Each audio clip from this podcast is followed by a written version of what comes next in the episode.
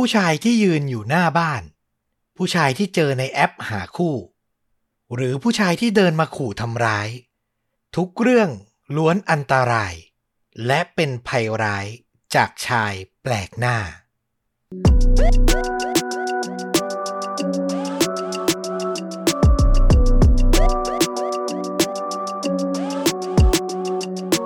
สวัสดีครับ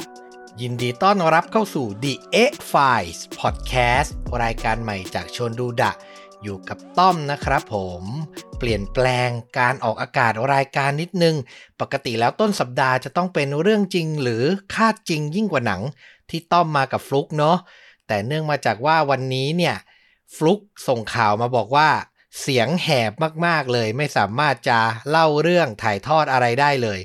เนื่องมาจากช่วงสุดสัปดาห์ฟลุกเขาไปออกอีเวนต์นะครับ เป็นหน้าที่การงานต้องไปงานกาชาติ แล้วก็คงใช้เสียงค่อนข้างหนักหน่วงพอสมควร ก็เลยทำให้ยังไม่สามารถจะมาเล่าเรื่องได้ ต้อมก็เลยขออนุญาตสลับรายการนิดนึงนำรายการเดี่ยวที่ปกติอยู่ปลายสัปดาห์เนาะขึ้นมาถ่ายทอดก่อน แล้วเดี๋ยวช่วงวันพุธพฤหัสศุกร์ประมาณนี้เนาะก็มาเจอกับฟลุกกับต้อมสองคนได้เหมือนเดิมนะครับ เอาล่ะสำหรับเรื่องราวในวันนี้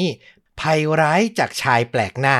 ต้องบอกว่าเป็นเรื่องราวของสุภาพสตรีที่เจอภัยร้ายแบบไม่รู้ตัวนะครับ แล้วก็ได้รับผลลัพธ์แตกต่างกันไป ก่อนจะเริ่มต้นเล่าเรื่องก็ขออนุญาตเตือนไว้สักนิดนึงวันนี้มีเรื่องสั้น 3 เรื่อง ผมให้ระดับความรุนแรงอยู่ระหว่าง 2.5 ถึง 3 แล้วกัน เพราะฉะนั้นถ้าใครช่วงนี้จิตตก ไม่อยากฟังเรื่องที่มันกระทบกระเทือนจิตใจก็ผ่านไปก่อนได้เหมือนเดิมนะครับ ไม่ให้เป็นการเสียเวลาขออนุญาตเริ่มต้นเรื่องแรก เป็นประสบการณ์ของสุภาพสตรีคนหนึ่งชื่อว่าคุณดอนน่าองเซอาโก เธอมีอายุ 40 ปีแล้วนะครับ อาศัยอยู่ที่บ้านในรัฐนิวเจอร์ซีย์สหรัฐอเมริกา บ้านของเธอนี่ก็มีลักษณะเป็นกึ่งกึ่งบ้านฟาร์มอะเนาะมีพื้นที่ทำปศุสัตว์ค่อนข้างกว้างพอสมควร เรื่องราวมันเกิดขึ้นในค่ำคืนวันที่ 6 กรกฎาคมปี 2013 เลยเที่ยงคืนไปเล็กน้อยเข้าสู่วันใหม่วันที่ 7 แล้วล่ะ ในขณะนั้นเนี่ย คุณดอนน่าต้องบอกว่าหลับไปแล้ว แต่เธออะได้ยินเสียงขูดมาจากประตูหน้าบ้าน เหมือนเป็นเสียงดังกรอกแกลกกรอกแกลกซึ่งวินาทีแรกอะ่ะคุณดอนน่าเข้าใจว่าน่าจะเป็นเสียงของแมวที่เธอเลี้ยงไว้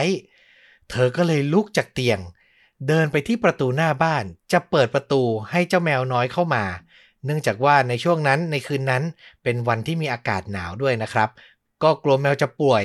ตามประษาคนรักสัตว์นะเนาะจริงๆ ต้องเล่าอีกนิดนึงว่าคุณดอนน่าเนี่ย เธออาศัยอยู่กับลูกสาวอีกหนึ่งคน แต่วันนั้นเนี่ยลูกสาวของเธอไม่อยู่บ้าน ก็เลยทำให้เธอเนี่ยอยู่ในบ้านหลังนั้นเพียงลำพัง แล้วในวินาทีที่คุณดอนน่าเปิดประตูหน้าบ้าน สิ่งที่เธอมองเห็น กลับไม่ใช่แมวอย่างที่เธอเข้าใจ แต่คือชายแปลกหน้าคนหนึ่ง ที่ยืนถือมีดทำครัวความยาวสิบนิ้วครับ กวัดแกว่ง แล้วก็มองเธอมาด้วยสายตาอาฆาตแค้นโอ้โห น่ากลัวมาก หลังเที่ยงคืนแล้วผู้ชายคนนี้เป็นใครก็ไม่รู้ มายืนถือมีดยาวมากๆเลยกวัดแกว่งอยู่ ดอนน่าก็พยายามที่จะผลักประตูปิดกลับไปอีกครั้ง แต่ผู้ชายคนนั้นไม่ปล่อยให้โอกาสเสียไป เขาใช้ร่างกระแทกประตู จนคุณดอนน่าเนี่ยไม่สามารถปิดได้ แล้วไม่พูดพร่ำทำเพลงครับ เขาตัดสินใจ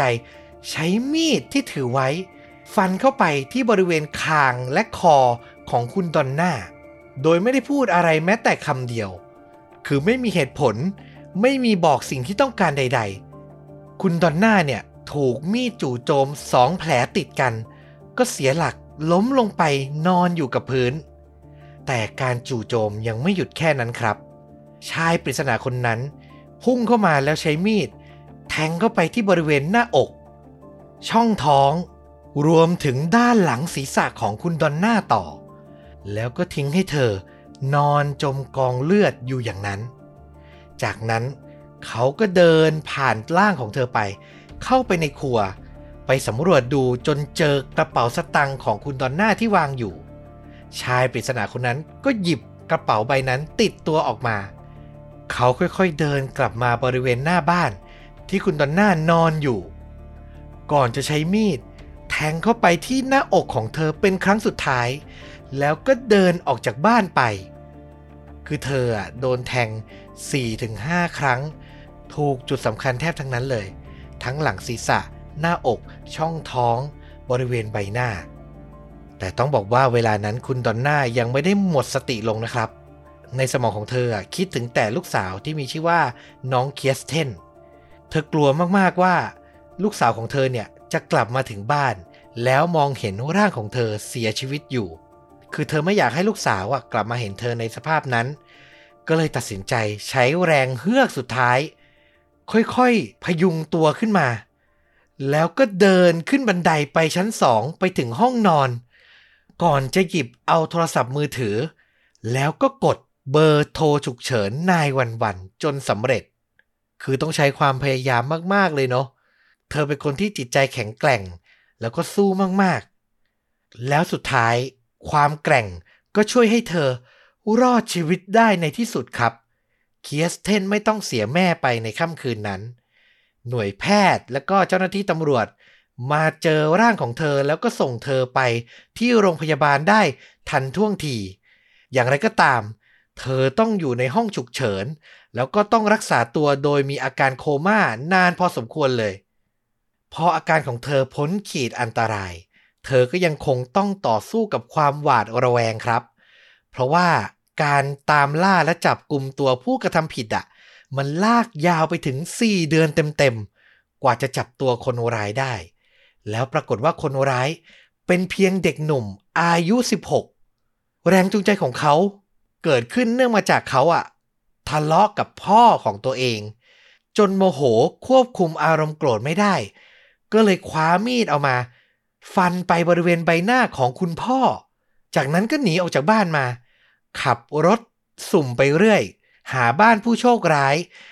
เพื่อปลดปล่อยอารมณ์โมโหที่ยังเหลืออยู่ คือต้องบอกว่าคุณดอนน่าไม่ได้ทำอะไรผิด ไม่ได้มีอะไรบาดหมางกับเด็กหนุ่มคนนี้มาก่อนเลย เธอเพียงแต่โชคร้าย เป็นเหยื่อที่เด็กหนุ่มอายุ 16 คนนั้น เลือกเพื่อปลดปล่อยอารมณ์โมโหเท่านั้นเอง และอย่างที่บอก 4 เดือนเต็มๆครับ ที่คุณดอนน่าต้องหวาดกลัวว่า คนร้ายจะกลับมาทำร้ายเธอซ้ำหรือเปล่า แล้วนอกจากนั้นยังไม่พอ พอควบคุมตัวคนร้ายเด็กหนุ่มอายุ 16 ปี คนนี้ได้แล้ว ต้องบอกว่าเนื่องจากเขายังเป็นเยาวชนอยู่ก็เลยไม่ได้ถูกเปิดเผยชื่อแต่อย่างใดนะครับ ตอนก่อเหตุเนี่ยอายุเพียง 15 เท่านั้น เขาถูกควบคุมตัวได้ไม่นาน ก็ได้รับอนุญาตให้ประกันตัวออกไปสู้คดีอีก คือไม่ต้องถูกจำคุกอะ่ะ นานถึง 16 เดือนเต็มๆ ซึ่งมันทำให้เหยื่ออย่างคุณดอนน่าเนี่ย จากที่กลัว 4 เดือนนั้นที่ยังจับไม่ได้ก็กลัวมากอยู่แล้ว 16 เดือนต่อจากนั้น ระหว่างที่คดีอยู่ในชั้นศาลเธอก็ยังคงต้องหวาดกลัวอยู่ แล้วสุดท้ายคนร้ายวัย 16 ปี ก็ยอมเซ็นสัญญาทำข้อตกลงกับอายการกับทางรัฐ รับโทษจำคุก 15 ปีในที่สุด ซึ่งก็สร้างความอุ่นใจให้ดอนน่าได้ในระดับหนึ่ง จากนั้นต้องบอกว่าดอนน่าด้วยความเป็นหญิงแกร่ง ด้วยความที่ผ่านอะไรที่มันยากลำบากมามากๆ เธอรู้แล้วว่าเธอไม่ใช่คนเดียวที่เคยประสบพบเจอเหตุการณ์แบบนี้ ต่อมาเธอก็เลยตั้งองค์กรไม่แสวงผลกำไรที่มีชื่อว่า Survivors of Violent Crimes เป็นองค์กรที่จะดูแลเหยื่ออาชญากรรม ที่เคยถูกกระทำมาแบบตัวเธอนี่แหละ ทั้งระหว่างที่ต้องรับการรักษารวมถึงหลังจากนั้น การดูแลสภาพจิตใจ ดอนน่าก็จะเข้าไปให้ความรู้ แชร์ประสบการณ์ที่เธอเคยผ่านมา แล้วก็ดูแลเหยื่ออาชญากรรม อย่างใกล้ชิด ส่งกำลังใจให้เหยื่อคนต่อๆไป โอ้โห เป็นผู้หญิงที่แข็งแกร่งทั้งสภาพร่างกายสภาพจิตใจ รวมถึงส่งต่อพลังบวกได้ต่อไปด้วยนะครับ โชคดีจริง ๆ ที่เธอรอดชีวิตมา แล้วมาช่วยเหลือเหยื่อคนอื่น ๆ ได้อีกหลายคนเลย เอาละ จบเรื่องแรกไปก็ต้องบอกว่าแฮปปี้เอนดิ้งพอสมควร มาถึงเรื่องที่ 2 เรื่องนี้ภูมิใจนำเสนอมากๆ เพราะเป็นประสบการณ์ตรง จากคุณผู้ฟังช่องชวนดูดะนี่เองครับ หลังจากรับฟัง The F File มาได้ 2-3 ตอนเนาะก็มีแฟนรายการ แชร์เรื่องราวมา อยากถ่ายทอดประสบการณ์เพื่อเป็นบทเรียนและเป็นข้อควรระวังแก่ผู้หญิงคนอื่นๆ ที่เป็นคุณผู้ฟังของชนดูดาเหมือนกันด้วยนะครับ ขออนุญาตเรียกเจ้าของเรื่องคนนี้ว่าคุณซู เรื่องราวของเธอเนี่ยเกิดขึ้นในปี 2020 ช่วงวันวาเลนไทน์ 14 กุมภาเลย เรื่องเกิดที่สหรัฐอเมริกานะครับ คุณซูเป็นหญิงสาวชาวไทยที่ไปใช้ชีวิตอยู่ที่นั่น ตอนนั้นเธอยังโสดก็ตามภาษาเนาะอยากหาคู่เดท ไปรับประทานอาหารไปดินเนอร์ช่วงวันวาเลนไทน์แก้เหงา ก็เลยตัดสินใจใช้แอปหาคู่แอปหนึ่ง ปัดซ้ายปัดขวาไปมา ก็ไม่เจอคนที่คลิกที่ใช่สักที ถึงวันนั้นวันวาเลนไทน์ก็ยังไม่มีคนที่อยากจะไปเดทด้วย และด้วยความเหงาที่มันกัดกินหัวใจเหงามากๆเลย เพื่อนเนี่ยก็ไม่มีใครว่างสักคน คุณซูก็เลยตัดสินใจ คิดในใจเลยว่า สุ่มก็ได้ คือใครตอบรับเธอในแอปคนแรกก็จะไปกับคนนั้นแหละโอ้โห ต้องบอกว่าเราก็เล่าเรื่องราวประสบการณ์การออกเดทมาหลายที แนวคิดประมาณนี้ก็มีความเสี่ยงพอสมควรเนาะแต่ผมก็เข้าใจคุณซูนะ คนมันเหงาอะมันอยู่ตัวคนเดียวในวันแห่งความรัก ในวันนั้น 14 กุมภาคุณซูก็ออนไลน์ ผ่านแอปในช่วงเช้า เริ่มเข้างาน แล้วในที่สุดก็มีหนุ่มคนหนึ่งตอบรับจะไปดินเนอร์ด้วยครับ อารมณ์ดีและตลอดช่วงเช้าเลย แต่พอมาถึงช่วงบ่าย ปรากฏว่าผู้ชายคนนั้นเทคุณซูซะอย่างนั้น เศร้าอีกแล้วก็เลยต้องมาหาใหม่ ปัดไปปัดมาจนเจอหนุ่มออฟฟิศที่เดินทางข้ามเมืองมาประชุมที่เมืองที่คุณซูพักอาศัยอยู่ แล้วเขาเนี่ยก็พักอยู่ที่โรงแรมใกล้ร้านอาหารที่คุณซูอยากไปกินพอดีเลย เธอก็เลยตัดสินใจว่าเอาละไปคนนี้แหละ ตกลงกันเป็นดิบดี พอเลิกงานก็รีบกลับบ้านไปแต่งตัวสวย แล้วก็เดินทางออกไปรับผู้ชายที่หน้าโรงแรมเลยนะ โอ้โห นี่ทุ่มเทมากๆเลยนะครับ แต่ปรากฏว่าก่อนเวลานัดเล็กน้อย ผู้ชายคนนี้ก็แชทมาบอกว่ายังประชุมไม่เสร็จเลยเนี่ย น่าจะมากินข้าวด้วยไม่ได้แล้ว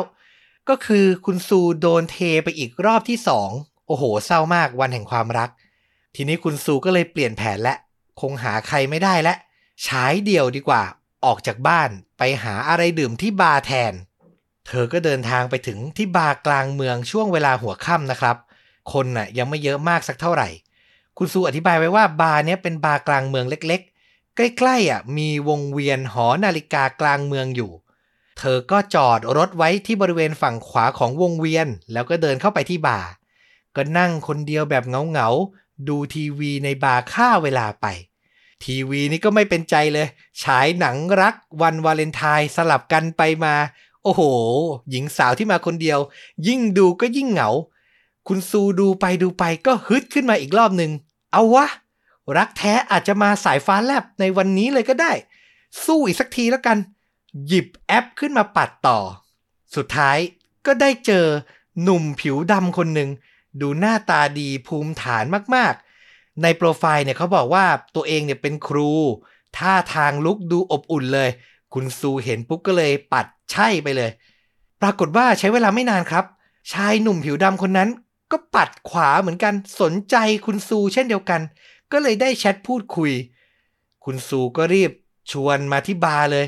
แล้วเขาก็ตอบตกลงแบบทันทีทันใดทำให้เธอเนี่ยดีใจมากๆ คุณซูบอกว่าคนนี้ใช่เลยคลิกมาก เขามีชื่อว่าแพทริก อยู่ห่างจากบาร์ไปประมาณ 20 นาทีเท่านั้นเอง เขาบอกเลยนะว่าจะรีบออกมาเจอให้เร็วที่สุด และหลังจากนั่งดื่มคนเดียวไปประมาณครึ่งชั่วโมง คุณซูก็ได้รับข้อความจากชายหนุ่มอย่างแพทริกบอกว่าถึงแล้ว เขาเนี่ยใส่เสื้อแจ็คเก็ตสีนี้นะ แต่งตัวแบบนี้ วินาทีต่อมาประตูร้านก็เปิดออก คุณซูหันมองไปที่ประตูแล้วก็เห็นผู้ชายผิวดำคนหนึ่งแต่งตัวตามที่อธิบายมาในแชทเลย แต่ผิดเพียงแค่อย่างเดียวคือ เขาไม่เหมือนในรูปเลยครับ ไม่เหมือนในโปรไฟล์ในแอปเลย คือไม่ตรงปกนั่นแหละพูดตรงๆ ชายหนุ่มคนนั้นเหลือบมองไปรอบร้าน เห็นคุณซูก็เลยเดินเข้ามาทัก ต้องบอกว่าที่เขารู้จักก็คือคุณซูเนี่ยใช้รูปถ่ายตัวเอง ที่ถ่ายหน้าบาร์นี่แหละเป็นรูปโปรไฟล์เลย ก็เลยหาได้ง่าย พอผู้ชายเดินเข้ามา มันไม่ตรงปกอะเนอะจากที่จะ happy ก็เลยกลายเป็นอารมณ์เจื่อนๆ ในโปรไฟล์แพทริกบอกว่าสูง 170-175 แต่ตัวจริงเนี่ยก็ดูไม่ถึง ทรงผมก็ไม่เหมือนกัน ในรูปตัดผมเรียบร้อยไม่มีหนวดไม่ไว้เครา แต่ตัวจริงดันผมยาวประบ่าก็คือถักผมเดดล็อกประมาณนั้นนะนะแถมมีเคราอีกด้วย ในโปรไฟล์บอกว่าเป็นครู จริง ๆ คุณซูก็ไม่ได้ประมาทอะไรนะ ก็ไปเช็คหาชื่อดูว่า เออ มีครูชื่อเนี้ยแพทริกเนี่ยในเมืองจริง ๆ เขาบอกว่าเขาเป็นคนอเมริกัน แต่สำเนียงที่เขาพูดมาเนี่ย ก็ไม่ใช่สำเนียงอเมริกันด้วย คือบุคลิกดูไม่ใช่ครูเลย ไม่ได้พูดจาชัดถ้อยชัดคำวินาทีนั้นคุณซูแน่ใจแล้วว่า โดนหลอกแน่ๆ คือสไตล์การแต่งตัวหน้าตามันต่างกับโปรไฟล์แทบจะร้อยเปอร์เซ็นเลย แต่พอมาเจอหน้าแล้วอะอยู่กันซึ่งซึ่งหน้า คุณซูก็ไม่กล้าที่จะปฏิเสธ ที่จะบอกว่า โอ้ ไม่ตรงปกอะฉันไปแล้วนะ คือก็ยังไม่กล้าขนาดนั้น ก็ต้องทำทีเป็นใจเย็นแล้วก็พูดคุยกันไปก่อน คือพยายามหาโอกาสชิ่งในตอนที่เหมาะสมนั่นแหละ ชายหนุ่มแพทริกตัวปลอม ใช้คำนี้เลยแล้วกัน คือไม่ใช่คนที่อยู่ในรูปโปรไฟล์ละ ก็ชวนคุณซูย้ายจากบริเวณเคาน์เตอร์เนี่ยไปนั่งบริเวณเก้าอี้ ที่มันดูส่วนตัวกว่าเนาะคุณซูก็ตามไปนั่งแบบเสียไม่ได้อะ่ะ เธอคิดในใจแล้วแหละว่าเนี่ย มีเหล้าทางไว้อยู่แก้วหนึ่งหมดแก้วเนี้ยจะหาทางชิ่งแล้วแต่ยังไม่ทันจะกินเหล้าหมดครับ อยู่ดีๆ บริเวณหน้าร้านประตูก็ถูกเปิดออก แล้วก็มีชายผิวดำสามคนเดินเข้ามาในบาร์เดินตรงมาที่โต๊ะที่เธอกับแพทริกตัวปลอมเนี่ยนั่งอยู่ แล้วก็ทักทายแพทริกตัวปลอมคนนั้นน่ะ เหมือนเป็นเพื่อนกันน่ะ จากที่เธออยู่กับชายหนุ่มผิวดำที่เพิ่งรู้จักเพียงคนเดียว ตอนนี้มีชายหนุ่มผิวดำถึงสี่คน นั่งล้อมรอบเธออยู่ คือบรรยากาศมันไม่ค่อยดีและ มันไม่ค่อยน่าไว้ใจแล้วอะเนาะ แต่จังหวะนั้นน่ะ ที่ชายหนุ่มสามคนนั้นเดินเข้ามา เป็นจังหวะที่คุณซูกำลังจะลุกขอตัวไปห้องน้ำพอดี เธอก็เลยอาศัยโอกาสนั้นน่ะ เดินไปห้องน้ำเพื่อตั้งสติก่อน ว่าจะทำอย่างไรจะชิ่งแบบไหน คิดได้ดังนั้นแล้วก็เดินกลับมาจากห้องน้ำมานั่งที่โต๊ะอีกครั้งหนึ่งคุณซูก็หยิบเหล้าขึ้นมาดื่ม แก้วสุดท้ายที่ตั้งใจ แล้วก็จะชิ่งและ แต่แหมผู้ชายบนโต๊ะทั้งสี่คนนี่คุยเก่งเหลือเกิน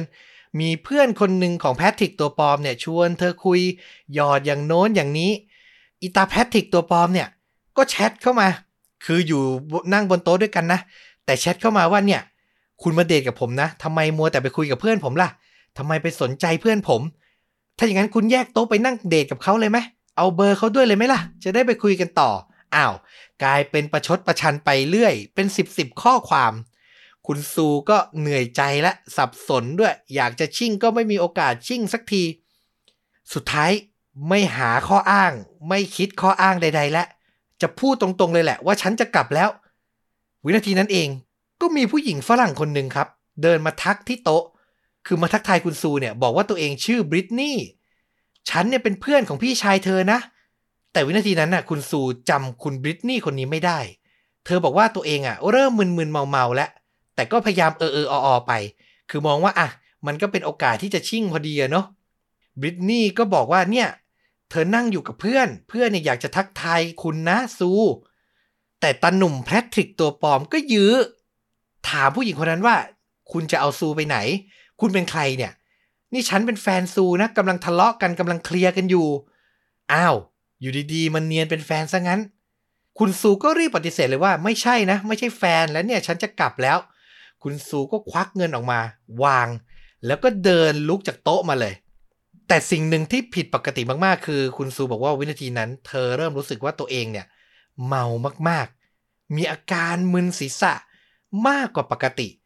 คือเธอนั่งอยู่เธอก็ไม่ได้กินเยอะอะไรมากมาย แต่ทำไมเมามากกว่าปกติก็ไม่รู้ พอลุกขึ้นมา แพทริกก็ไม่หยุดนะ ลุกเดินตามมา เรียกที่รักที่รัก คือตามไม่ปล่อยเลย บริตนี่ผู้หญิงที่เพิ่งเจอกัน ก็รีบเดินมาประชิดตัวของคุณซูที่บริเวณหน้าร้าน แล้วก็กระซิบบอกเธอว่า นี่ เธอโดนวางยา ให้ฉันช่วยนะ พูดจบคุณซูยังไม่ทันตอบอะไร ชายปริศนาสามคน บวกกับแพทริกตัวปลอมก็เดินออกมาที่หน้าร้าน แล้วเหมือนจะพยายามยื้อยุดฉุดกระชาก แย่งตัวของคุณซูออกมาจากตัวคุณบริตนี่คือตอนนี้ความจริงมันปรากฏแล้วอะเนาะ ว่าที่เธอดูเมาเมามึนมึนผิดปกติเนี่ย ถ้ามันเป็นอย่างที่บริตนี่บอกก็คือเธอโดนวางยา คุณผู้ฟังนึกออกใช่ไหมครับ มันมีจังหวะหนึ่งที่เธอขอตัวไปเข้าห้องน้ำแล้วก็ทิ้งแก้วเหล้าเอาไว้ที่โต๊ะ โอ้โห มันเป็นช่วงเวลาที่น่าสงสัยมากๆอะเนาะแพทริกก็ถือวิสาสะแย่งมือคุณซูเนี่ยออกไปจากตัวบริตนี่เลย แล้วก็บอกว่าเนี่ยเดี๋ยวฉันจะไปส่งเธอเอง กุญแจรถของเธอก็อยู่ที่ฉัน คุณซูก็งง ฉันเอากุญแจรถไปฝากเธอไว้ตั้งแต่เมื่อไหร่ ก็เลยพยายามตั้งสติ เช็คในกระเป๋าสตางค์ตัวเอง อ้าว นี่ไงกุญแจรถก็อยู่ที่นี่ คุณซูก็เลยสะบัดตัว คือยังโชคดีที่ยังมีสติเหลืออยู่สะบัดตัวออกจากการจับของแพทริกตัวปลอมเนี่ย แล้วก็บอกว่า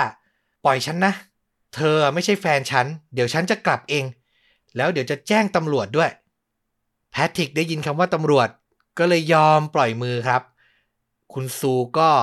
เดินกลับไปหาบริตนี่หญิงสาวที่พยายามช่วยเหลือนะ บริตนี่ก็พยุงตัวคุณซูเดินกลับเข้าไปในร้าน ต้องบอกว่าถึงวินาทีนั้น ทุกอย่างมันงงมากๆสำหรับตัวคุณซูคือ เธอโต้ตอบอะไรก็ช้าไปหมดทำได้แค่หายใจเข้าออกช้าๆ แล้วต้องพยายามตั้งสติคิดมากๆเลย ก่อนจะพูดอะไรออกไป เธอก็นั่งทำใจอยู่ในร้านแป๊บหนึ่งพยายามคิดว่า จะโทรให้ใครมารับดี แต่นึกไปนึกมาก็นึกไม่ออก คือเพื่อนร่วมงานอย่างที่บอก ไม่มีใครว่างสักคน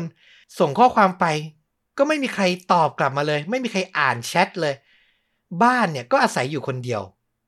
บริตนี่ก็เดินเข้ามาพยายามถามนะว่าให้ฉันช่วยอะไรไหม ให้โทรหาใครไหมบริตนี่ก็บอกนะว่า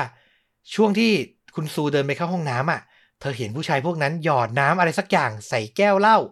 ก็เลยทำทีว่ารู้จักกับคุณซู แล้วก็เดินเข้ามาช่วย คือที่บอกว่าเป็นเพื่อนของพี่ชายอะไรอย่างเงี้ย มันไม่จริงหรอก สุดท้ายคุณซูก็ตั้งสติคิดไปคิดมาได้ว่าอะเอาอย่างนี้ละกัน เดี๋ยวจะไปนั่งพักบนรถ แล้วก็โทรเรียกตำรวจ ให้สายตรวจเนี่ยมาที่รถแล้วก็พาไปโรงพัก ก็คือไปทำบันทึกประจำวันแจ้งความให้เรียบร้อย แล้วก็ไปตรวจร่างกายที่โรงพยาบาลต่อ หลังจากตัดสินใจเสร็จ ตอนแรกคุณซูจะขอให้พนักงานที่บาร์เดินไปส่ง แต่ทุกคนดูยุ่งมาก คือตอนนั้นมันช่วงหัวค่ำลูกค้าเริ่มเยอะและบริตนี่ก็เลยอาสาครับ ว่าเดี๋ยวฉันน่ะจะไปส่งเธอที่รถแทนแล้วกัน คุณซูก็เลยตอบตกลง หญิงสาวสองคนก็เดินออกมาหน้าร้าน เดินตรงไปบริเวณวงเวียนที่คุณซูเนี่ยจอดรถอยู่บริตนี่ก็ย้ำนะว่าเดี๋ยวฉันจะช่วยดูให้แน่ใจ ว่าอีตาแพทริกกับเพื่อนๆเนี่ยไม่ได้อยู่แถวนี้ คุณซูก็เอออออขอบคุณไปบริตนี่ก็พูดต่อว่า แอปหาคู่แอปเนี้ย มิจฉาชีพมันเยอะนะ คราวหน้าเธอต้องระวังให้ดี คุณซูก็คิดตามว่า เออ คราวหน้าฉันจะไม่ใช้แอปนี้ละ เข็ดและ คิดไปสักพักก็เอะขึ้นมา เพราะคุณซูไม่เคยพูดเลยครับว่า เจอกับแพทริกผ่านแอป แล้วคุณบริตนี่คนนี้รู้ได้อย่างไร คิดได้ดังนั้นคุณซูก็หน้าชาขึ้นมาเลย นี่เธอกำลังหลอกฉันอยู่หรือเปล่าเนี่ย มันเป็นไปได้ไหมว่าบริตนี่ก็เป็นหนึ่งในหน้าม้า เป็นหนึ่งในแก๊งเดียวกับผู้ชายสี่คนที่มาล่อลวงเธออะเพราะถ้าไม่เป็นอย่างนั้นบริตนี่จะรู้ได้ยังไงอะว่าเธออะใช้แอปหาคู่ คือผมชื่นชมคุณซูนิดหนึ่งนะว่า ต่อให้สติจะแบบ ใกล้จะหลุดลอยขนาดไหน แต่ก็ยังคิดได้อะว่าเออ ความจริงมันเป็นอย่างไรอะไรที่น่ากลัวกันแน่ ทีนี้อย่างที่เล่าไปเนอะว่ารถของเธอจอดอยู่ทางขวาของวงเวียน คุณซูก็เปลี่ยนทิศทางเลยครับ บอกให้คุณบริตนี่เนี่ยเดินไปทางด้านซ้ายของวงเวียน เดินไปเดินไป จนเจอรถจี๊ปสีขาวคันหนึ่งข้างในเนี่ยเบาะสีชมพูสวยงามโดดเด่นมาก คือไม่ใช่รถของคุณซูนะ แต่เธอก็เนียนบอกบริตนี่ไปว่าเนี่ยรถฉันเอง แต่ว่าฉันน่ะคงลืมโทรศัพท์มือถือไว้ที่ร้านแน่ๆเลยเนี่ย ฝากเธอเดินกลับไปเอาให้หน่อยได้ไหมบริตนี่ก็สวมบทพลเมืองดีเก่งมากๆ ก็บอกว่าได้สิ เดี๋ยวฉันจะเดินกลับไปเอาโทรศัพท์ให้นะ เธอรออยู่ที่รถนี่แหละ พูดจบก็วิ่งกลับไปที่ร้านเลย ซึ่งระยะทางของร้านจากบริเวณรถจี๊ปที่ยืนอยู่เนี่ย มันก็อยู่ในระยะนอกสายตาเลย คือเดินไปในร้านอะมองมาไม่เห็น รถคันนี้แน่ ๆ คุณซูก็รอนะ จนบริตนี่เนี่ยเดินหายเข้าไปในร้าน แล้วเธอก็ตัดสินใจเดินอ้อมวงเวียนอีกทิศหนึ่งไป จากซ้ายสุดเนี่ยเดินอ้อมไปคือจะกลับไปที่รถของตัวเองนั่นแหละ แต่ยังไม่ทันถึงเลยครับ คุณซูก็เจอกลุ่มผู้ชายสี่คน ยืนดักซุ่มอยู่ แพทริกและเพื่อนๆครับ ยืนรออยู่เหมือน เหมือนรอเวลาปฏิบัติการบางอย่างอะ่ะ โอ้โห หนีเสือปัจจาระเข้มากๆ คุณซูเห็นดังนั้น ก็เลยตั้งสติแล้วก็ต้องรีบถอยกลับมาทางเดิม มาตั้งหลักที่บริเวณรถจิ๊บสีขาวอีกครั้ง แต่โชคร้ายหนึ่งในสี่ผู้ชายแก๊งนั้น เห็นเข้า ก็เลยพยายามวิ่งตามมา คุณซูเห็นท่าไม่ดี ตัดสินใจเป็นไงเป็นกัน วิ่งตัดวงเวียนกลับไปที่รถตัวเองเลยครับ ผู้ชายหนึ่งในสี่คนนั้นก็ตะโกนว่า เฮ้ย เธอไปไหนได้ไม่ไกลหรอก รถของเธออยู่นี่ คือมันชัดมากๆอะว่าสี่คนนั้นน่ะเป็นแก๊งเดียวกับบริตนี่ สังเกตการมาตลอด เห็นมาตลอด แล้วก็คิดเหมือนกันว่ารถจิ๊บสีขาวนั่นน่ะ เป็นของคุณซูหนีไปไหนไกลไม่ได้หรอก โชคดีมากๆเนาะที่แก๊งนั้นไม่รู้ว่ารถจริง ๆ ของคุณซูอะจอดอยู่อีกฟากหนึ่งสุดท้ายคุณซูก็เลยเดินมาขึ้นรถตัวเองได้ ล็อกประตูสตาร์ทเครื่อง วินาทีนั้นแหละ ที่ผู้ชายแก๊งนั้นทั้ง 4 คน ถึงรู้ตัวว่าอ้าวไอ้รถจี๊ปสีขาวนั่นไม่ใช่นี่ พวกเขาก็เลยวิ่งมา มาล้อมรถคุณซูเคาะกระจกแล้วก็พูดจาด่าทอด้วยด้วยคำหยาบคายสุดๆเลย คือจะบังคับให้เธอลงจากรถไปให้ได้ แต่สุดท้ายคุณซูก็สามารถกลั้นใจ ขับรถหนีออกมาจากบริเวณหน้าร้าน แล้วก็มาจอดที่บริเวณลานจอดรถของซูเปอร์มาร์เก็ตอย่างวอลมาร์ท ห่างออกมาประมาณ 10-15 นาที คุณซูบอกว่าน่าจะห่างมาประมาณ 7 กิโลเมตรครับ แล้วก็ตั้งสติก่อนจะโทรศัพท์เรียกตำรวจ จากนั้นเธอก็รออยู่ประมาณ 5-10 นาที สายตรวจก็มาถึง แล้วก็พาเธอไปที่โรงพักได้อย่างปลอดภัย โอ้โห ลุ้นเหมือนกันเนาะ ผู้หญิงคนเดียวถูกวางยาสติอาจจะหมดอยู่และเลอะเลือนและ แต่สุดท้าย ก็ยังสามารถฝ่าคนร้ายทั้งหมด มาเจอเจ้าหน้าที่ได้อย่างปลอดภัย คือผมก็ต้องพูดตรงๆอะนะว่าการหาคู่ผ่านแอปของคุณซูในวันนั้นน่ะ มันก็มีความประมาทเล็กๆอยู่อะคือความเหงามันเข้าครอบงำมากเกินไปนิดอะนะครับ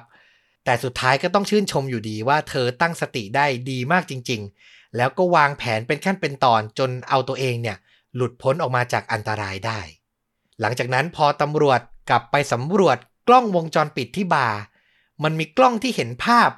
กลุ่มคนร้ายอะชัดๆ แค่ 2 ตัว ซึ่งไอ้ชัดที่ว่าเนี้ยก็ยังไม่ชัดพอที่จะเห็นใบหน้าแล้วไปตามตัวต่อได้ แล้วก็ไม่เห็นวินาทีที่ถูกหยอดยาใส่แก้วเหล้าด้วย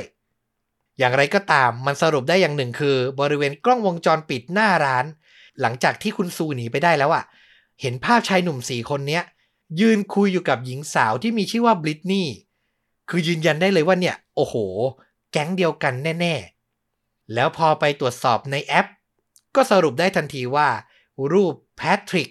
ที่บอกว่าเป็นคุณครูมาดดีดูอบอุ่นเนี่ย เป็นรูปโปรไฟล์ปลอมครับ คุณซูยืนยันได้ว่าในเทศกาลกลางเมืองครั้งหนึ่งมีพาเลทประจำเมือง เธอมีโอกาสได้ไปเจอคุณครูแพทริกตัวจริง ออกมาเดินดูแลเด็กๆ ที่เดินขบวนพาเลทด้วย คือก็บอกว่าตัวเธอเนี่ยก็เสียใจเนาะแม่ทำไมไม่เจอตัวจริงเขาดูอบอุ่น จริง ๆ มาก ๆเลย คือพูดง่ายๆตัวจริงถูกเอารูปไปใช้โดยไม่ได้รู้ตัวแต่อย่างใดว่าอย่างนั้นเถอะแล้วในบทสรุปส่วนที่เธอโดนวางยาเนี่ย หลังจากแจ้งความกับตำรวจเสร็จ เธอไปตรวจร่างกายก็สรุปได้ว่า ในเลือดของคุณซูเนี่ย มีสารกัญชาเข้มข้น เป็นไซรัปกัญชาเลย ที่ถูกใส่ไปในแก้วเหล้าคุณซูบอกว่า รสชาติของมันเนี่ยค่อนข้างหวานกลิ่นหอม และแทบจะไม่มีกลิ่นฉุนของกัญชาอยู่แต่อย่างใด คือรับประทานเข้าไปก็ไม่รู้ตัวหรอก คุณซูบอกว่าเธอเนี่ยสูง 160 หนักประมาณ 50 กิโลกรัม รับซีรับกัญชาเข้มข้นแค่ 1 ช้อนชา ก็สามารถทำให้เมาและภาพตัดได้แค่ในเวลา 20 นาทีถึง 1 ชั่วโมงเท่านั้นเอง ตัวคุณซูเนี่ยบอกว่าพอไปอยู่ที่โรงพยาบาลก็ผ่านไปประมาณหนึ่งชั่วโมง อยู่ดีๆ เธอก็คือภาพตัดไปเลยนะ ไม่มีสติแต่โชคดีที่ว่าตื่นขึ้นมาก็ไม่ได้มีผลข้างเคียงจากการถูกวางยาครั้งนี้แต่อย่างใด แต่สุดท้ายเจ้าหน้าที่ไม่ได้มีหลักฐานของคนร้ายใด ๆ มากพอ คือหน้าตาเนี่ยก็จำไม่ค่อยได้ คุณซูก็ไม่ค่อยมีสตินะในระหว่างที่เกิดเหตุ ภาพวงจรปิดก็ไม่ชัด จะย้อนรอยไปดูไปติดตามคนซื้อกัญชาว่าเป็นใครก็ไม่ได้ เพราะว่าต้องบอกว่ารัฐที่เธออาศัยอยู่เนี่ย การใช้กัญชาเนี่ยถูกกฎหมาย ร้านขายกัญชาแบบนี้ก็เลยมีมากมาย ก็เลยไม่สามารถไปย้อนรอยติดตามดูผู้มาซื้อได้แต่อย่างใด เอาละจับคนร้ายไม่ได้ แต่อย่างน้อยก็ยังโชคดีที่ปลอดภัยในที่สุดนะครับ คุณซูบอกว่า ข้อคิดที่ได้จากเหตุการณ์นี้ อันนี้เธอสรุปมาเลยนะ คือ อย่าวิ่งเข้าหาใครแบบแรนดอมแบบสุ่มอะเพียงเพราะความเหงา แล้วก็อย่าทิ้งแก้วเหล้าไว้กับใครที่ไม่รู้จักแล้วกลับมากิน ต้องมีแบ็กอัพตลอดห้ามไว้ใจใคร และอย่าไปเมาคนเดียว และข้อสุดท้ายถ้าสถานการณ์ไม่ใช่ อย่าฝืนอยู่ต่ออย่างเด็ดขาดโหอันนี้ก็เป็นบทสรุปที่ชัดเจนมากๆ ผมก็ไม่ต้องแต่งเสริมเพิ่มอะไรใด ๆ ต่อนอกจากนี้เลยเนาะอันนี้เจ้าของประสบการณ์บอกเอง คุณซูเล่าเพิ่มเติมว่าหลังจากนั้น 1 เดือน เธอก็ออกเดทกับเพื่อนสมัยเด็ก คือลบแอปหาคู่ขาดเลย ไม่ใช้อีกแล้ว แล้วหนึ่งเดือนต่อมาก็ได้แต่งงานกับเพื่อนสมัยเด็กคนนั้น ปัจจุบันคุณซูมีลูกเรียบร้อยแล้ว ใช้ชีวิตอย่างมีความสุขมากๆเลยนะครับ ก็ต้องขอแสดงความยินดีด้วย ต้องบอกว่าผมก็แอบไปส่อง Facebook ของคุณซู แล้วก็เห็นแล้วแหละว่าเธอมีครอบครัว มีลูกน้อยที่น่ารักมาก ๆ สามีก็ดูใจดี ดูอบอุ่นมากๆเลย ก็ขออวยพรให้ทั้งครอบครัว มีความสุขกับการใช้ชีวิตต่อไปนานๆเลยนะครับ ขอบคุณมากๆ ทิ้งท้ายที่ติดตามช่องชวนดูดะ แล้วก็ยังมาเล่าประสบการณ์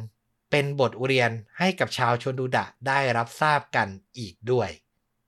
จบไปแล้ว 2 เรื่องนะครับ ปิดท้ายด้วยเรื่องราวเรื่องที่ 3 กับภัยร้ายจากชายแปลกหน้า คราวนี้ขอเปลี่ยนประเทศจากสหรัฐอเมริกาย้ายมาที่ประเทศญี่ปุ่นครับ ผมขออนุญาตย้ำเตือนอีกที เพราะว่าเรื่องนี้น่าจะหนักสุด ใครที่จิตตกอยู่ไม่พร้อมฟังอะไรที่มันสะเทือนใจมากๆ ข้ามเรื่องนี้ไปจะดีที่สุดนะครับ แต่ถ้าใครพร้อมก็มาฟังไปด้วยกัน เรื่องราวทั้งหมดเริ่มต้นขึ้นวันที่ 13 เดือนพฤศจิกายนปี 1990 ที่จังหวัดนิงาตะ มีเด็กสาววัย9ขวบคนหนึ่งครับ เธอชื่อว่าฟูซาโกะซาโนะกำลังเดินกลับบ้านหลังจากเลิกเรียน อยู่ดีๆ เธอก็เจอกับผู้ชายคนหนึ่ง ที่ถือมีดเดินเข้ามาขู่ แล้วก็บอกกับเธอว่า อย่าขัดขืนไม่งั้นตาย ด้วยความกลัวมากๆ อายุ9ขวบเท่านั้นเองเนาะเธอก็เลยยอมทำตาม เดินไปที่รถของอีกฝ่าย แล้วก็ถูกบังคับให้ขึ้นรถไป เวลาก็ผ่านไปจนถึงประมาณสองทุ่ม คุณแม่ของเด็กหญิงฟูซาโกะเนี่ย ร้อนใจมากๆที่ลูกสาวยังไม่กลับบ้าน ก็เลยตัดสินใจไปแจ้งความที่สถานีตำรวจ รวมถึงขอร้องให้ญาติญาติและเพื่อนฝูง ช่วยกันตามหาตัวเธอ แต่ใช้เวลานานเท่าไหร่ ค้นหาไกลแค่ไหน ก็ไม่พบตัวเด็กหญิงฟูซาโกะซาโนะแต่อย่างใด ต่อมาทั้งครอบครัวและเจ้าหน้าที่ตำรวจก็ค่อยๆ ถอดใจ ตัวเด็กน้อยก็ถูกประกาศให้เป็นบุคคลสูญหายไปในที่สุด เวลาแห่งความเศร้าส้อยก็ผ่านไปนานมากครับ 10 ปีเต็มๆ ถึงปี 2000 วันหนึ่งก็มีหญิงชาราอายุ 73 ปีคนหนึ่ง โทรศัพท์เข้าไปที่ศูนย์บริการสาธารณสุขท้องถิ่นเพื่อขอความช่วยเหลือ เรื่องของเรื่องคือเธอทนไม่ได้แล้วลูกชายเนี่ยทำร้ายร่างกายใช้ความรุนแรงกับเธอ และสมาชิกคนอื่นๆ ในครอบครัวมาโดยตลอด เจ้าหน้าที่ได้ฟังดังนั้น ก็ส่งตัวแทนไป 7 คนครับ รุดมาที่บ้านของคุณยาย อายุ 73 คนนี้ ลูกชายของคุณยายเนี่ยชื่อว่าซาโอซาโตะเจ้าหน้าที่ก็มาตรวจสอบสอบถามคุณยายว่า ถูกทำร้ายตรงไหนนานเท่าไหร่แล้ว พร้อมกับตรวจสอบดูรอบๆบบ้านด้วยว่ามีหลักฐานอะไรหลงเหลืออยู่ไหม พวกเขาเนี่ยก็เดินขึ้นไปที่บริเวณชั้นสองซึ่งคุณยายบอกว่า เป็นห้องนอนของลูกชาย แล้วก็ตกใจคาดไม่ถึงมากๆ ไม่คิดเลยครับว่าบริเวณมุมมืดมุมหนึ่งในบ้าน จะได้พบกับ เด็กสาวรูปร่างผอมโซ ผมเผ้ารุงรัง ตรวจสอบไปมา พบว่าเด็กสาวคนนั้น ก็คือฟูซาโกะซาโนะที่หายตัวไปเมื่อ 10 ปีที่แล้วนั่นเอง ต้องบอกก่อนว่าผู้ก่อเหตุอย่างซาโอะซาโตะอาศัยอยู่กับคุณแม่ในบ้านสองชั้น โดยคุณแม่เนี่ยอยู่บริเวณชั้นล่าง ตัวเขาอยู่ชั้นบน แล้วเขาเนี่ยยืนกรานห้ามเด็ดขาด ไม่ให้แม่เนี่ยขึ้นมาบริเวณชั้นสอง คุณแม่ก็ใจดี เชื่อฟังมากๆเลย ก็เลยไม่เคยรู้มาก่อนเลยว่า บริเวณชั้นสองของบ้านเนี่ย ลูกชายอะลักพาตัวเด็กผู้หญิงคนหนึ่งมาซ่อนตัวเอาไว้อยู่ ในวันเกิดเรื่องปี 90 ซาโอซาโตะอายุ 27 ปี ตัดสินใจลักพาตัวน้องฟูซาโกซาโนะวัย 9 ปี มาขังไว้ในห้องนอนเล็กๆของเขา ขนาด 12 ตารางเมตรเท่านั้น เมื่อไหร่ที่ตัวเองอารมณ์ไม่ดีเเขาก็จะใช้แผ่นพลาสติกปิดปาก มัดมือมัดเท้าเด็กหญิง จากนั้นก็ลงมือทำร้ายทุบตีเธอ แถมยังเอามีดไปเจาะท้องและชอบพูดขู่ว่า ถ้าแกกล้าหนีไปแล้วก็ ฉันจะแทงลงไปที่ท้องของแกนี่แหละ เชื่อไหมครับว่า 10 ปีผ่านมาซาโตะไม่เคยให้ฟูซาโกะซาโนะอาบน้ำในห้องก็ไม่มีห้องน้ำ เด็กหญิงต้องอุจจาระและปัสสาวะลงในถุงพลาสติก ที่เขาจะเอามาเปลี่ยนให้ ต้องรอนานปีถึงสองปี ถึงจะได้เปลี่ยนเสื้อผ้าสักครั้ง อาหารสามมื้อก็มีแค่บะหมี่กึ่งสำเร็จรูป หรือไม่ก็ข้าวห่อสาหร่าย แค่สองอย่างเท่านั้นเอง โอ้โห คือมันไม่ใช่ชีวิตที่คนปกติควรจะได้รับอะ่ะผมนึกภาพตามแล้วผมช็อกและผมสะเทือนใจมากๆเลย และถึงช่วงไหน ที่เด็กหญิงร้องไห้ ตัวซาโตะก็จะใช้อาวุธฟาดศีรษะและใบหน้าเธออย่างไร้ความปราณี บางทีมีการใช้เครื่องช็อตไฟฟ้าด้วย นอกจากนั้นยังไม่พอยังมีการล่วงละเมิดทางเพศ ซึ่งถ้าเด็กหญิงรู้สึกหวาดกลัว เจ็บปวดแล้วร้องออกมาเมื่อไหร่ เธอก็จะถูกช็อตไฟฟ้าเช่นกัน ดังนั้นพอเวลาผ่านไป แม้ฟูสโกะซาโนะจะเจ็บปวดแค่ไหน ก็ไม่กล้าแม้แต่จะเปล่งเสียงออกมา สิ่งเดียวที่เป็นสิ่งบรรเทาทุกข์และเชื่อมเธอกับโลกภายนอกไว้ ก็คือวิทยุเก่าๆเครื่องหนึ่ง อย่าลืมนะครับ เธออยู่แบบนี้ 10 ปีเต็มๆ อยู่ไปอยู่ไป ดีขึ้นมาหน่อย ในช่วงที่ก่อนจะได้รับความช่วยเหลือออกมาประมาณ 1 ปีซาโตะเริ่มยอมให้เธอดูรายการทีวีบ้าง แต่ถ้าวันไหน เธอลืมอัดวิดีโอบันทึกรายการแข่งขันม้าไว้ให้เขาดู เธอก็จะถูกทำร้ายร่างกายอีก กลับมาที่ช่วงเวลาในปี 2000 พอเจ้าหน้าที่สาธารณสุข รู้เรื่องก็รีบแจ้งความ เจ้าหน้าที่ก็รีบมาตรวจสอบที่พักของซาโอะซาโตะ แล้วก็นำตัวเด็กหญิงอย่างฟูสโกะไปส่งที่โรงพยาบาล เธอก็เติบโตเป็นวัยรุ่นอายุ 19 ปีแล้วนะ แต่มีน้ำหนักไม่ถึง 38 กิโลกรัมอะ คือเป็นโรคขาดสารอาหารอย่างรุนแรง ขาเนี่ยแทบไม่มีกล้ามเนื้อเลย เดินได้อย่างยากลำบาก ที่โรงพยาบาลเธอได้อาบน้ำเป็นครั้งแรกในรอบ 10 ปี แล้วก็มีเจ้าหน้าที่ที่พยาบาล ให้เธอดื่มเครื่องดื่มเกลือแร่ เธอพูดออกมาเบาๆว่า นี่เป็นสิ่งที่อร่อยที่สุดที่หนูเคยกินมาในชีวิต โหเศร้าจริง ๆ ครับ สะเทือนใจมากๆเรื่องนี้ แต่ไฮไลท์ สิ่งที่น่าประหลาดใจมากที่สุด คือเมื่อเจ้าหน้าที่ตำรวจไปตรวจสอบรอบๆห้อง ไปสอบปากคำซาโอซาโตะ แล้วก็พบว่าเขาอะไม่เคยล็อกห้องเลยแม้แต่วันเดียวนะ คือเพียงแค่เด็กสาวอะเปิดประตู เดินลงมา เดินไปหน้าประตูบ้าน ก็สามารถขอความช่วยเหลือได้แล้ว แต่เธออะไม่ยอมทำอย่างนั้น เธอบอกว่า หนูกลัวเขามาก ก็เลยไม่กล้าหนี เวลาผ่านไปอะ แม้แต่แรงจะวิ่งหนีก็ยังแทบจะไม่มี นักจิตวิทยาก็พูดถึงสิ่งที่ฟูซาโกะเป็นว่า เนื่องมาจากการโดนกักขังเป็นเวลานาน และโดนทำร้ายซ้ำแล้วซ้ำเล่าทำให้เด็กสาวเกิดภาวะ สิ้นหวังจากการได้เรียนรู้ การโดนลงมือทำร้ายซ้ำแล้วซ้ำเล่า เธอเกิดความรู้สึกไร้พลังอำนาจ ยอมแพ้ต่อการกระทำและชินชากับสภาวะที่เป็นอยู่ ก็เลยเหมือนยอมแพ้กับชีวิต แล้วก็ทนอยู่อย่างนั้นน่ะ บทสรุปของเหตุการณ์ก็คือ พอตำรวจสำรวจไปรอบห้อง ก็ไม่พบรอยนิ้วมือของคุณแม่ของซาโอซาโตะเลย ก็ยืนยันได้ว่าหญิงชาราวัย 73 ที่โทรศัพท์ไปแจ้งความเนี่ย ไม่รู้เรื่องราวการลักพาตัวที่เกิดขึ้น ตัวซาโอซาโตะก็โดนจับกลุ่มแล้วก็ต้องเข้าไปอยู่ในเรือนจำในที่สุด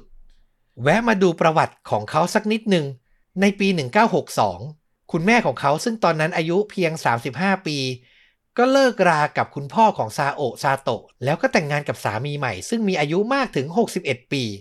แต่ต้องบอกว่าทั้งพ่อเลี้ยงแล้วก็คุณแม่เนี่ยรักเขามาก แต่การทุ่มเทความรักตามอกตามใจเกินเหตุ มันทำให้เขากลายเป็นคนหยิ่งยโส จนเกิดพฤติกรรมต่อต้านสังคม ปมของชีวิตของซาโอซาโตะก็คือ ตอนเรียนชั้นประถมเนี่ยจะโดนเพื่อนล้อบ่อยๆว่า เฮ้ย นั่นปู่หรือพ่อแกกันแน่ คือพ่อเลี้ยงเขาอายุเยอะอะเนาะ ห่างจากแม่เขาเกือบ 30 ปี นั่นทำให้ตัวซาโตะเริ่มเกลียดพ่อ เริ่มโมโหใส่อารมณ์ ถึงขนาดทำลายข้าวของ พอเรียนชั้นมัธยมปลายก็ยิ่งเลวร้าย แล้วก็เริ่มใช้กำลังกับผู้เป็นพ่อ ในที่สุดพอพ่อเลี้ยงอายุได้ 80 ปี เขาทนถูก ลูกเลี้ยงทำร้ายร่างกายต่อไปไม่ไหวแล้ว ก็เลยหนีออกไปใช้ชีวิตอยู่ที่บ้านพักคนชรา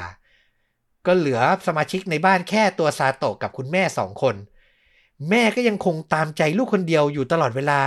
อยากได้อะไรก็หามาให้ อยากเล่นพนัน เล่นม้าแข่งก็ขับรถพาลูกไป ไปเล่นให้หนำใจ อย่างที่บอกเนอะเด็กที่เติบโตมาในสภาวะถูกตามอกตามใจเช่นนี้อะก็เลยมีพฤติกรรมที่ไม่ดี แล้วสุดท้ายก็ก่อเหตุการณ์ที่แสนเลวร้ายขึ้น ก็คือไปจับเด็กเก้าขวบอะมาเป็นเหมือนที่ระบายของตัวเองอะอืแต่ที่มันน่าสงสารมากๆก็คือฟูซาโกะหวาดกลัวขั้นสุดจริง ๆ เนาะถึงขั้นเปิดประตูวิ่งหนีออกมาก็ยังไม่กล้าเลย คือผมอยากให้คุณผู้ฟังพยายามทำความเข้าใจนะ เด็กอายุ 9 ขวบ ถูกทำร้ายซ้ำๆผ่านไปนานนับปี มันเกิดเป็นปมในจิตใจอะ ฟังแล้วก็ต้องย้ำกันอีกที เรื่องเดิมเนอะดูแลสอดส่องบุตรหลานให้ดีนะครับ บุคคลอันตรายอยู่ร่วมกับสังคมเรานี่แหละ แล้วไม่รู้ว่าวันไหนอะจะมาก่อเหตุกับคนในครอบครัว หรือคนใกล้ตัวเราหรือเปล่า ด้วยความปรารถนาดีจากชนดูดะเลยนะครับ ฝากดูแลกันดี ๆด้วย ก็จบไปนะครับกับภัยร้ายจากชายแปลกหน้าในวันนี้ผมเนี่ยนอกจากได้บทเรียนได้ความลุ้นระทึกแล้ววันนี้ยังอิ่มอกอิ่มใจอะ คือมันดีใจที่มีแฟนรายการเห็นความสำคัญของช่องเรา แล้วก็ใช้เวลาเล่าเรื่องราวถ่ายทอดมา หวังว่าคุณผู้ฟังคนอื่นๆ ถ้ามีเรื่องราวที่น่าสนใจ ก็จะแวะมาพูดคุย แวะมาส่งเรื่องราวให้ได้อ่านกันนะครับ จะสั้นๆ ให้อ่านในคอมเมนต์ก็ได้ หรือจะหลังไมค์ inbox มาเพื่อให้ผมนำมาถ่ายทอดในรายการพอดแคสต์อย่างเรื่องราวของคุณซูนี้ก็ได้เลยนะครับ ยินดีเป็นอย่างยิ่งเลย เอาล่ะ และนี่ก็คือ The Eh Files ในวันนี้ ใครชื่นชอบก็ฝากสนับสนุนต้อมกับฟลุกด้วยการกดปุ่ม Super Thanks ปุ่มขอบคุณ ที่อยู่ใกล้ๆ ปุ่ม Subscribe ปุ่มกดไลค์ใต้คลิปใน YouTube ส่งรายได้โดยตรงมาให้ต้อมกับฟลุกได้เลยนะครับ หรือใครจะสมัครเป็นสมาชิกช่อง สนับสนุนเราเป็นรายเดือนก็ได้เช่นเดียวกัน วันนี้ต้อมขอลาไปเพียงเท่านี้ เดี๋ยวช่วงปลายสัปดาห์กลับมาพบต้อมกับฟลุกเต็มรูปแบบ 2 คนได้นะครับ